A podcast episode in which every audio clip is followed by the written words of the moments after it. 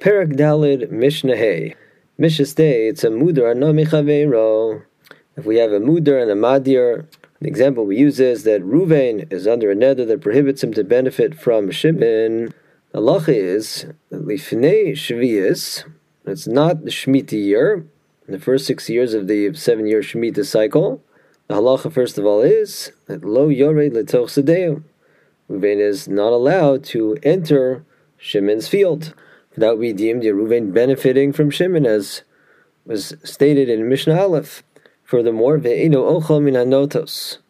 Say there's some fruit that happens to be hanging uh, from Shimon's field, and Reuven's able to grab that from the public space. Let's say you know Shimon gives him permissions; it's not an issue of stealing.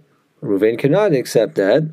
For that too would clearly violate the neder. The Mishnah says, Ubashviyas, but during the Shemitah year, when the Torah says, the Vashviyas tishmetena unitashta, that all uh, produce growing in Eretz Yisrael is hefker, it's ownerless, it's free for anyone to take. The halacha is, Eina yor l'toch still Reuven can't enter Shimon's field, because uh, Shimon's actual land, the land itself, is not declared by the Torah to be hefker, it's just the produce that is growing during the Shemitah year. So Reuven is still forbidden under the neder from entering Shimon's field of notos, but some fruit from Shimon's field is hanging over into the Rishos Harabim. Reuven may help himself. For in doing so, he's not benefiting from Shimon because the fruit at this time doesn't belong to Shimon. It's hefker for anybody to take. So taking that is not benefiting from Shimon, therefore not a violation of the neder. But again, the Mishnah is saying Ruvain cannot enter Shimon's field, even though the Torah gives permission to anybody to enter another person's field during Shemitah to help themselves to produce. So technically, we should say that since the Torah gives Ruvain that right, exercising that would not be deemed a Ruvain benefiting from Shimon. However, the Chum said that in practice, Ruvain may not do this due to the concern that maybe he'll tarry in Shimon's field for longer than necessary to get the produce and leave in which case he would be legally benefiting from Shimon.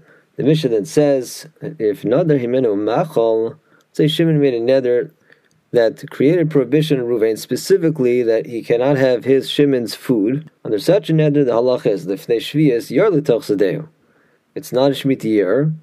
Would not be an issue for Ruvain to enter Shimon's field, because that kind of benefit was never made prohibited by Shimon's neder. But of course, he cannot, a non Shemitah year, have Shimon's produce for that would squarely fall under the neder. During the Shemitah year, Ruvain can do everything. He can go in Shimon's field and help himself to the produce there. He can go in Shimon's field again because that activity was never made forbidden by the neder at all. And during the Shemitah year, he could also help himself to the produce there because at that time when it tashta, it's left hefker, it doesn't belong to Shimon. And so he's not benefiting from Shimon, therefore this would not be a violation of the neder.